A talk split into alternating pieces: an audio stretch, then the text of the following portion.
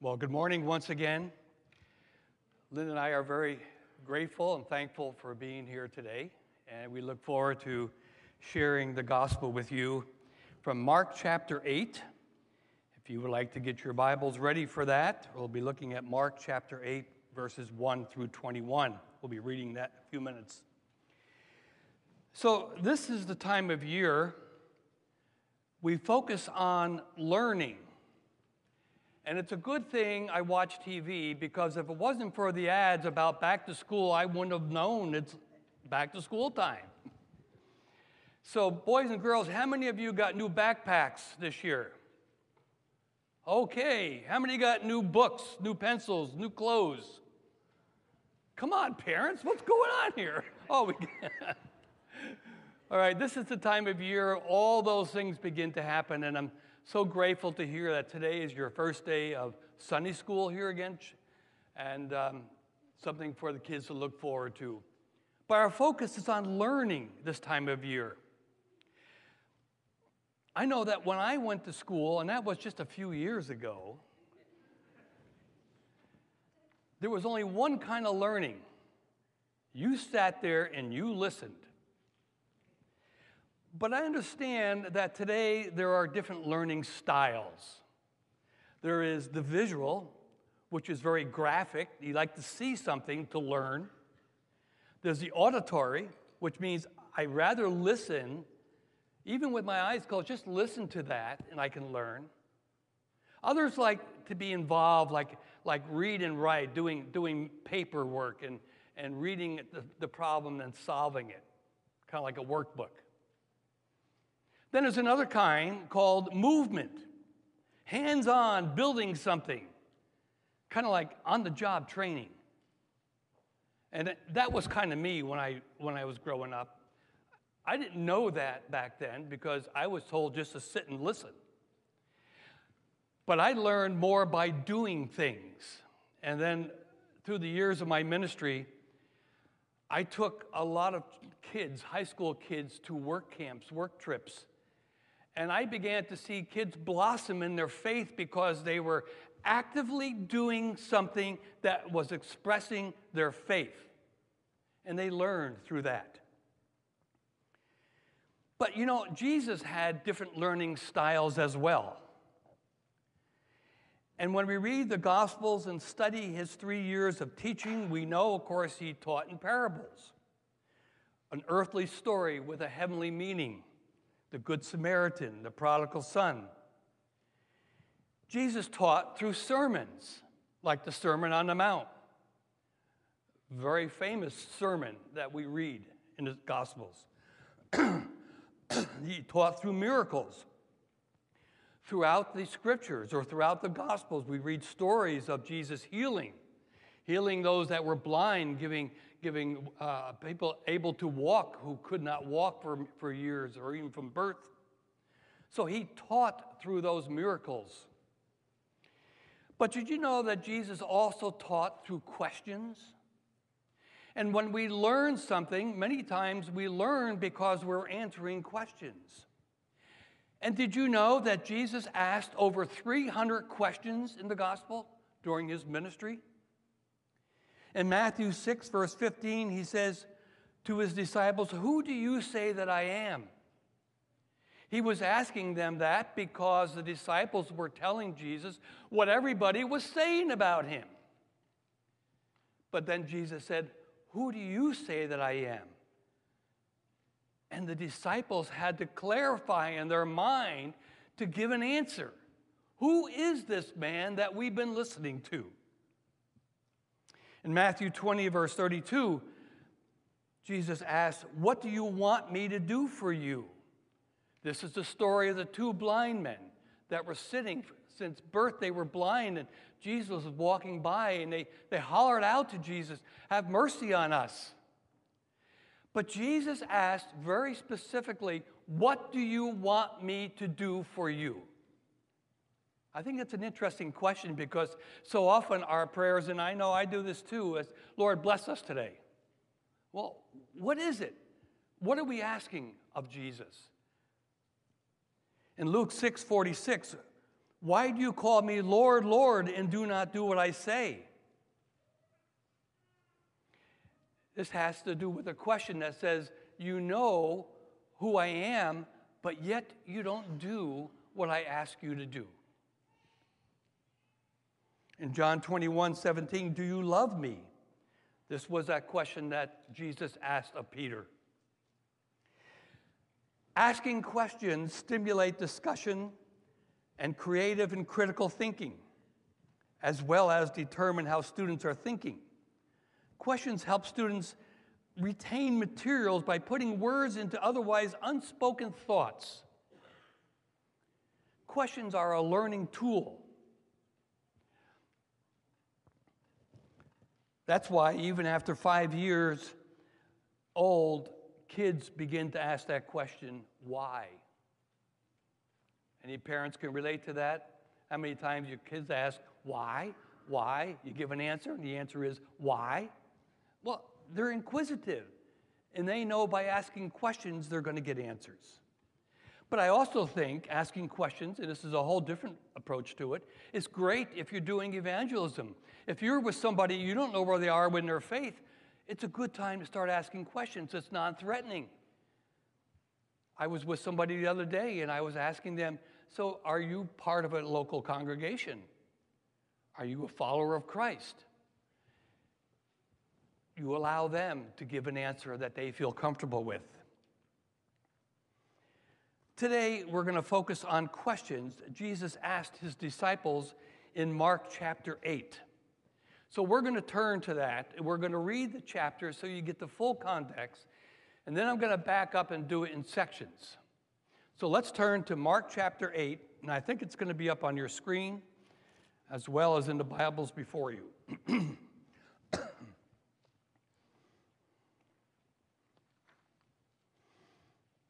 Beginning with verse 1 of chapter 8. During those days, another large crowd gathered since they had nothing to eat, Jesus called his disciples to him and said, I have compassion for these people. They have already been with me for three days and have nothing to eat. If I send them home hungry, they will collapse on the way because some of them have come a long distance. His disciples answered, But where in this remote place can anyone get enough bread to feed them? Jesus asks, How many loaves do you have? Seven, they replied. He told the crowd to sit down on the ground. When he had taken the seven loaves and given thanks, he broke them and gave them to his disciples to distribute to the people, and they did so.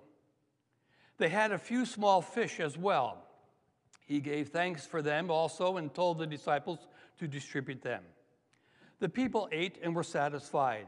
Afterward, the disciples picked up seven basketfuls of broken pieces and were, that were left over. After he had sent them away, he got into the boat with his disciples and went to the region of Dalmatia. The disciples, or the Pharisees, came and began to question Jesus, to test him. They asked him for a sign from heaven. He sighed deeply and said, Why does this generation ask for a sign? Truly, I tell you, no sign will be given to it. Then he left them, got back into the boat again, and crossed to the other side. The disciples had forgotten to bring bread except for one loaf they had with them in the boat. Be careful, Jesus warned them. Watch out for the yeast of the Pharisees and that of Herod. They discussed this with one another and said, It's because we have no bread. Aware of their discussion, Jesus asked them, why are you talking about having no bread? Do you still not see or understand? Are your hearts hardened? Do you have eyes but fail to see, and ears but fail to hear? And don't you remember when I broke the five loaves for the 5,000? How many basketfuls of pieces did you pick up? And the disciples answered, 12. And when I broke the seven loaves for the 4,000, how many basketfuls of pieces did you pick up? Seven. He said to them, Do you still not understand? Let's pray. Heavenly Father, we thank you for this scripture.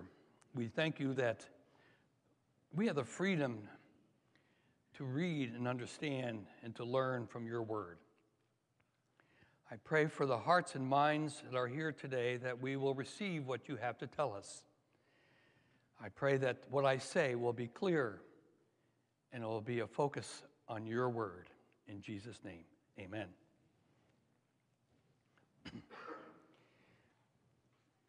Before we go any further, I want to be sure you're not confused with the feeding of the 4,000 and the feeding of the 5,000, which showed up in Mark chapter 6. There's a lot of similarities between these two feedings. On both occasions, there was a vast multitude that had been listening to the teaching of Jesus somewhere out in the wilderness. And in both narratives, we see that Jesus is moved by compassion for the needs of the people who are gathered.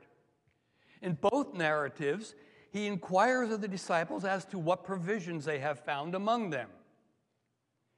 In both narratives, we have a few loaves and just a few fish.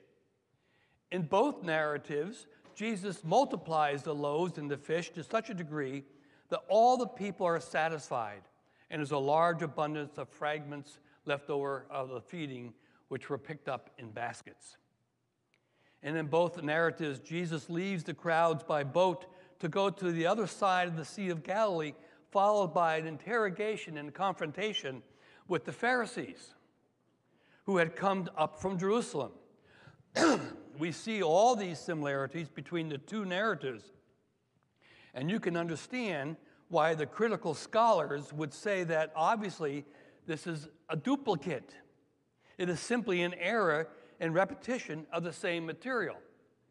But as we move on into the message, you'll find out they are totally two different stories, but with all those similarities.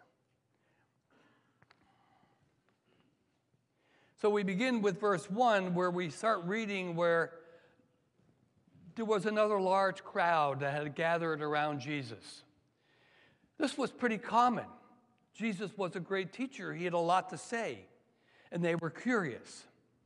And Jesus recognizes again that some of them had nothing to eat. So he asks his disciples, What do we have that we can share with these people?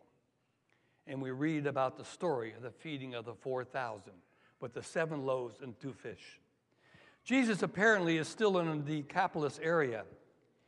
He now has this large crowd around him. He has been teaching and most likely healing as well. And this has been going on for three days. And we notice the conditions are different now than when he fed the 5,000. He told them then to sit down on the grass.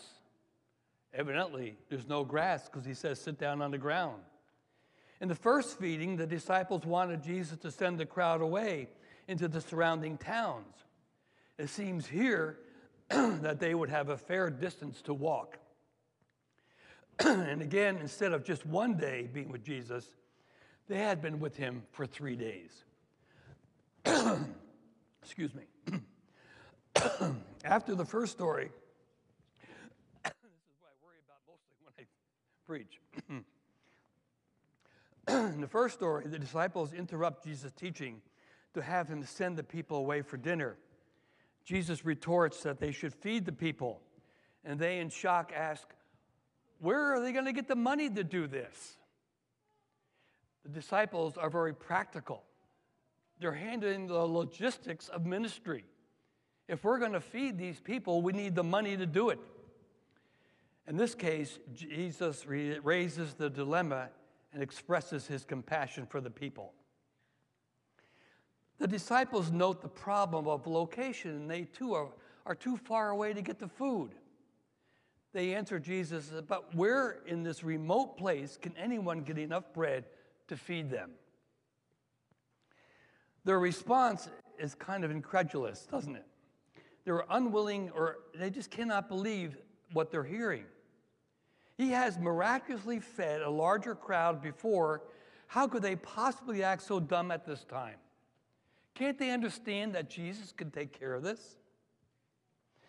But before we get too upset with the disciples, let's note carefully the record. Jesus has raised the problem with the disciples, but has not said what he would do. He does not say, I have compassion on the people, I think I will feed them. Instead, he says, I have compassion on the people, but if I send them away for food, I'm afraid they won't make it. It could be that the disciples, being respectful of their teacher, do not pursue to impose on Jesus. He's in Gentile territory, after all, and is not necessarily expected to repeat the same stories and do the same thing he did when he fed the 5,000 in Jewish territory. Or maybe they really are wondering what to do. Maybe the first feeding has happened long enough ago that it's not fresh in their minds. And after three trying days in a wilderness territory with a lot of Gentiles, they are not thinking about the other feeding. But I find this, this dilemma kind of interesting because Jesus had compassion on these people and he presented a problem. He presented a situation, but he didn't necessarily give an answer right away. And there are times God challenges us by putting before us situations with no clear answers. Why does he do that? Well, I would imagine that if we are a follower of Christ, he's going to want us to rely on him for those answers. He's going to want us to come to him and say, I have been challenged here Lord, how do I proceed? And I'm sure that you and I are, have been in such situations that we don't know how to get out of them. And sometimes we panic because we didn't bring it to God. But that can also be the case in ministry. There may be times that God puts before us opportunities to do ministry, and we're not sure just how to proceed. And I think that's the case when we think about what I was sharing before, LifeWise Academy. We have an opportunity to take kids out of the public school to bring them the gospel. How are we going to do that? Well, thankfully, God gave us a direction, God gave us a way. God provided an organization that is doing just that.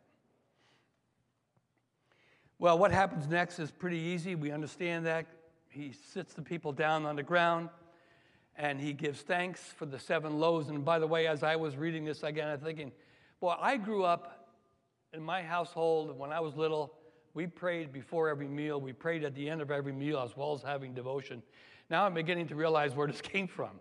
Every time Jesus broke bread, he prayed.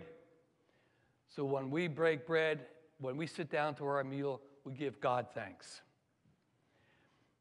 They had two small fishes as well. He gave thanks for them also and told the disciples to distribute them. The people ate and were satisfied. After the disciples picked up the seven basketfuls, and by the way, these aren't the kind of baskets we have for, for our offering, these are baskets. These are large baskets. And we read here about 4,000 were present, and then he sends them away. He feeds the 4,000 with seven loaves of bread, seven small fishes. What are the disciples thinking now? After all their questioning, after all their concern about how we're going to do this, how are we going to handle the logistics of feeding 4,000? Thank you. How are we going to handle this with them now? And I would imagine the disciples are probably saying to each other, well, we see Jesus has come through. But beginning in verse 9, we read that Jesus gets in the boats and goes to Dalmatia on the western edge of the Sea of Galilee. But upon arriving, he encounters the Pharisees again. The Pharisees come to him, and we read in verse 11 the Pharisees came out and began to dispute with him.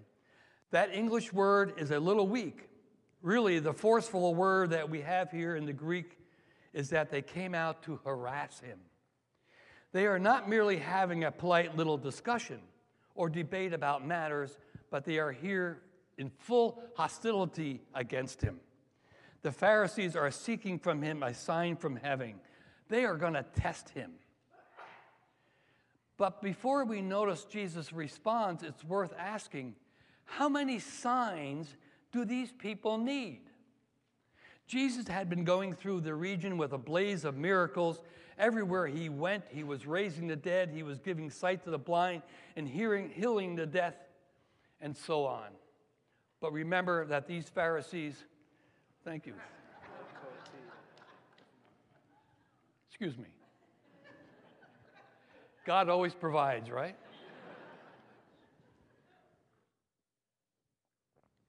I, have, I don't have enough shells down here.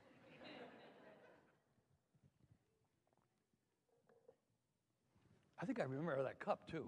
I think that was my cup when I was here.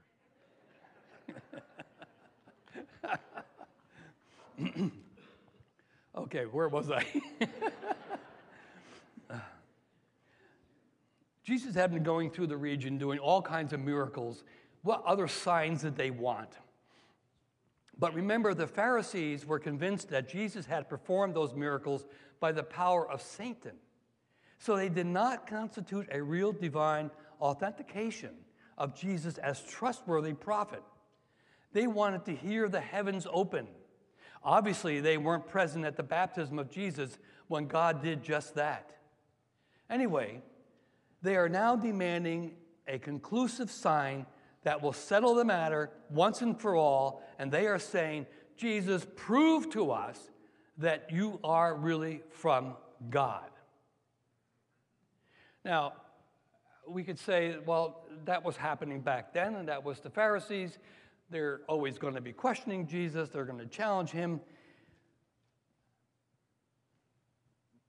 But just this morning, as I was going through this, it occurred to me that every time I worry about something or I question something that's happening with uncertainty, I'm doubting if God really exists because I'm not turning it over to Him.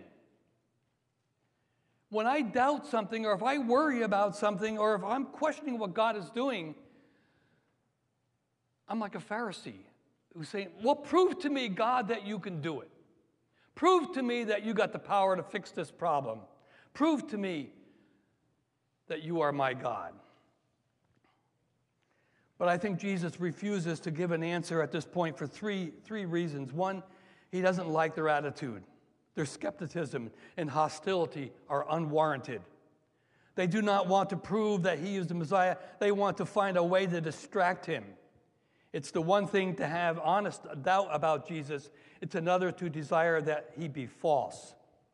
What the Pharisees really hate by that way is not blasphemy, but the light that Jesus is shedding on their hypocrisy. Second, for Jesus to fulfill their request, he would be acting on their terms, not his. As far as Jesus is concerned, he has proved, provided ample proof of his authenticity. His miracles and his teachings are true signs, for they are keeping with the mission of the Messiah as proclaimed in Scripture. And finally, to give the sign that the Pharisees are demanding, whatever that sign may have been, would undercut what Jesus has been demanding of others, and that's faith.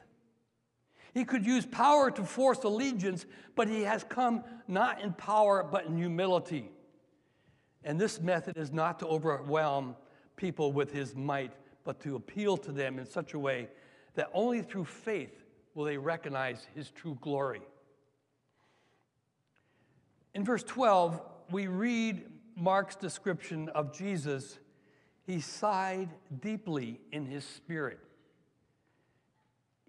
Even that doesn't catch the full nuance of what's going on here. Rather, it's telling us that Jesus comes to the absolute limit, humanly speaking, of his, ex- of his exasperation.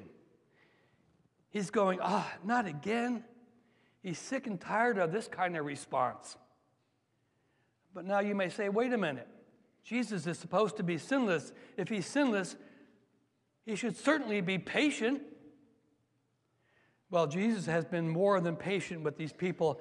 And one of the points that we fail to grasp is in what sense God Himself is patient. The Bible talks about his patience, it talks about his forbearance, it talks about his long suffering.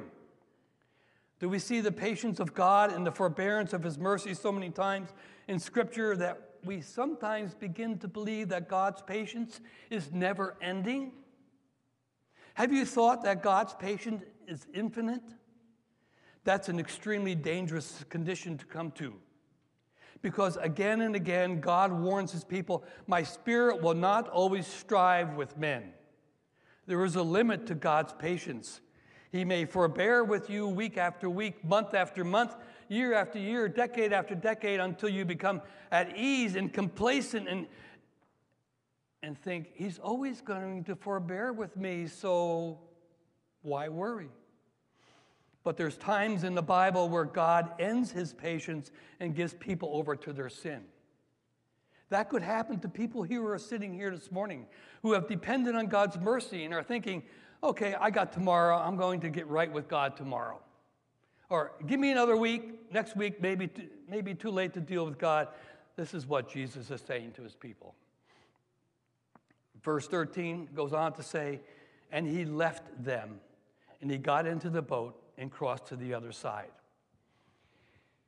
Now we're looking at verse 14 to 16. By now the disciples were getting hungry again, and the disciples had forgotten to take bread after all the bread they picked up. Well, they weren't much for packing foodstuffs in backpacks whenever they traveled with Jesus, and now they're the ones without bread and they say that they don't have more than one loaf with them in the bread in the boat. And I can imagine the argument. I thought it, I thought you were going to get the bread. No, Peter, you were going to get the bread. And that's going back and forth, and all of a sudden, never mind the bread of life who is sitting in the middle of the boat. They are worried because they only have one loaf of bread to divide amongst themselves. So Jesus takes this opportunity to give them a charge to, to, to tell his disciples, listen. This is what he says Take heed, beware of the yeast of the Pharisees and the leaven of Herod. And the disciples say, Is, is that because we forgot the bread? Is that why Jesus is talking about yeast? So the disciples are a little, little confused, don't you think? They're worried about their stomachs. Jesus is worried about their spiritual life. So, why yeast? And he says, Be careful, take heed. Do you ever see a sign on somebody's house that says, Beware of the dog? Beware of the vicious dog? I really wonder if there's a dog there at all. And why would I wonder that? Because my father did that once. He put a sign, beware of the dog. He never had a dog there at that time. But when we see a sign, or when Jesus says, be aware, take heed, he's, he's telling them something. Before we go on, we need to look at why is Jesus teaching the disciples? What is it about yeast that Jesus uses in, his, in, in this metaphor? A little bit works its way throughout the substance it has been placed in, such as dough, and then has a powerful effect, such as making it rise. This yeast of the Pharisees and of Herod then must seem to first to be of a little power, and yet in reality it's infectious and it's powerful. And what is this yeast that Jesus is talking about? It's unbelief. Mark introduces Herod in chapter 6, verse 14. Herod hears about the miracles of Jesus and forms the wrong conclusion, which is that Jesus is born, that Jesus is born in the, uh, from John the Baptist, and he is a man affected by John's teaching, and yet without comprehension. The Pharisees have not merely heard about Jesus' miracles, they have seen them. Even still, they insist on some other sign before they will believe. We have, with the Pharisees and Herod, examples of opposing approaches to life. The Pharisees strive to be righteous, Herod strives to be wealthy and powerful, but both depend upon the same thing for happiness their own abilities to achieve their goals. Both reject the same thing beneath them humble faith. Be careful of the danger and power of unbelief. Jesus is warning his disciples. You know, the Apostle Paul in his letter to the Ephesians says, It's only when we become mature in our faith. And he says, We will no longer be infants tossed back and forth by the waves and blown here and there by every wind of teaching and by the cunning and craftiness of people and their deceitful schemes. Here's that word again, isn't it? It takes learning, it takes study, it takes dedication to learning God's word. In verses 17 to 21, Jesus hears their discussion and comments, Why are you talking about bread? Why are you talking about what's in your stomach? They listen and conclude that he is really rebuking them for forgetting the bread. Can't you picture the frustration of Jesus as he rebukes them about this? It's kind of like sometimes when we say to our kids, Didn't you hear what I said before? Kids, you ever hear that from your parents? Yeah. Yeah. Sometimes parents get frustrated because they say things more than once, and Jesus is saying, I've told you this over and over. So here come the questions that Jesus asked as a teaching tool. He says, Why are you talking about having no bread? Do you still not see or, or understand? Are your hearts hardened? Do you have eyes but fail to see and ears fail to hear? And don't you remember? Don't you remember when I broke the five loaves for the 5,000? How many basketfuls of pieces did you pick up? Hmm. Oh, we picked up 12 basketfuls. And when I broke the seven loaves for the 4,000, how many basketfuls of pieces did you pick up? And they answered, Seven. And Jesus said, Do you still not understand? Do you still not get who I really am? Do you really think I would be concerned about not having enough bread to eat? Do you not understand that you are falling into the same dangerous pattern as the Pharisees and the Herods of this world. This failure to grasp who I am and the significance of my presence among you is serious. Though you do not hate me as others, your failure to believe in me will lead you along the same path as they have taken.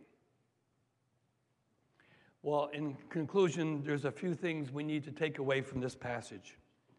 And the first is be aware of the yeast.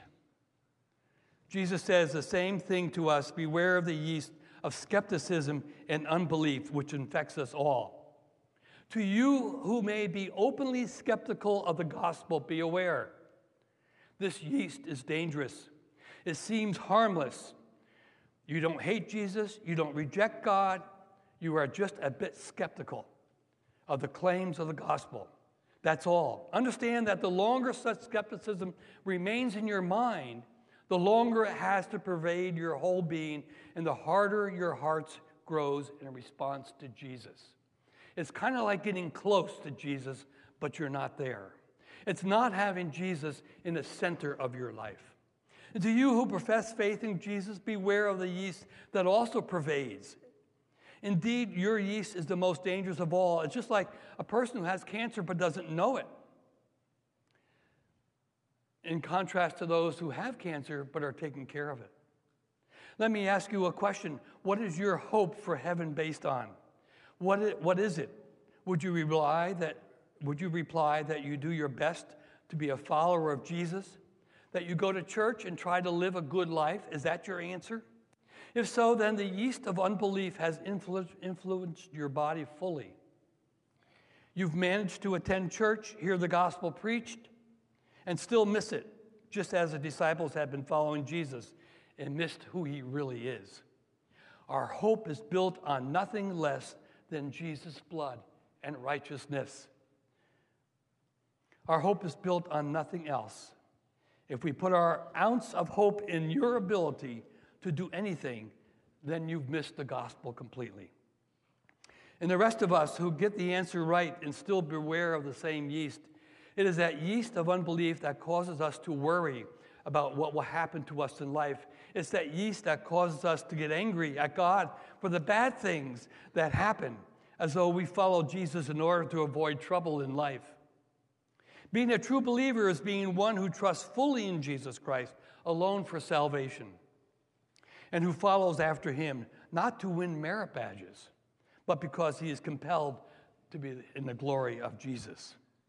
As long as we are in this life, we must ever be alert to this deadly yeast that would try to destroy our souls or failing that make us ineffective for the kingdom of God. We must examine our hearts, not that we might ever be condemning ourselves, but that we might ever be casting our hope and trust in Jesus Christ alone. Second takeaway is God is always faithful. We see that in the feeding of the 5,000 and today in the feeding of the 4,000, God knows our needs.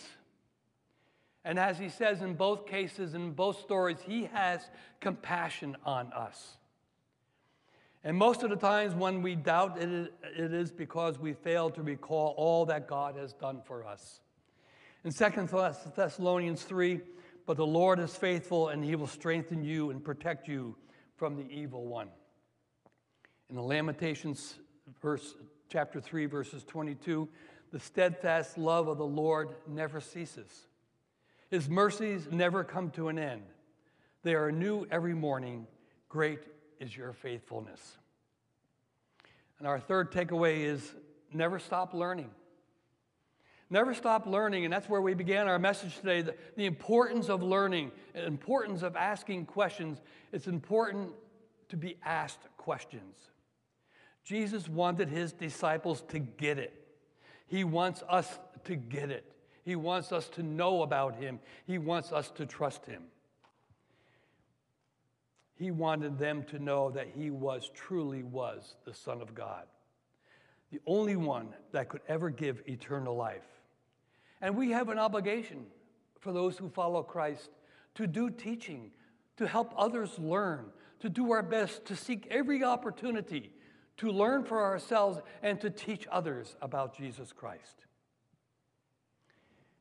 My challenge question at the end of the sermon is if you stood before Jesus today and he was to ask you a question, why should I let you into heaven? What would your answer be? Let's pray. Heavenly Father, we thank you for the stories in the Gospels. We thank you for the story of the feeding of the 4,000. We thank you for being a little impatient with the disciples who just didn't get it. And we pray, Lord, that you will forgive us for the times that we don't get it. Help us to continue to learn, seek opportunities to grow, and above all, to honor you as the Son of God. In Jesus' name, amen.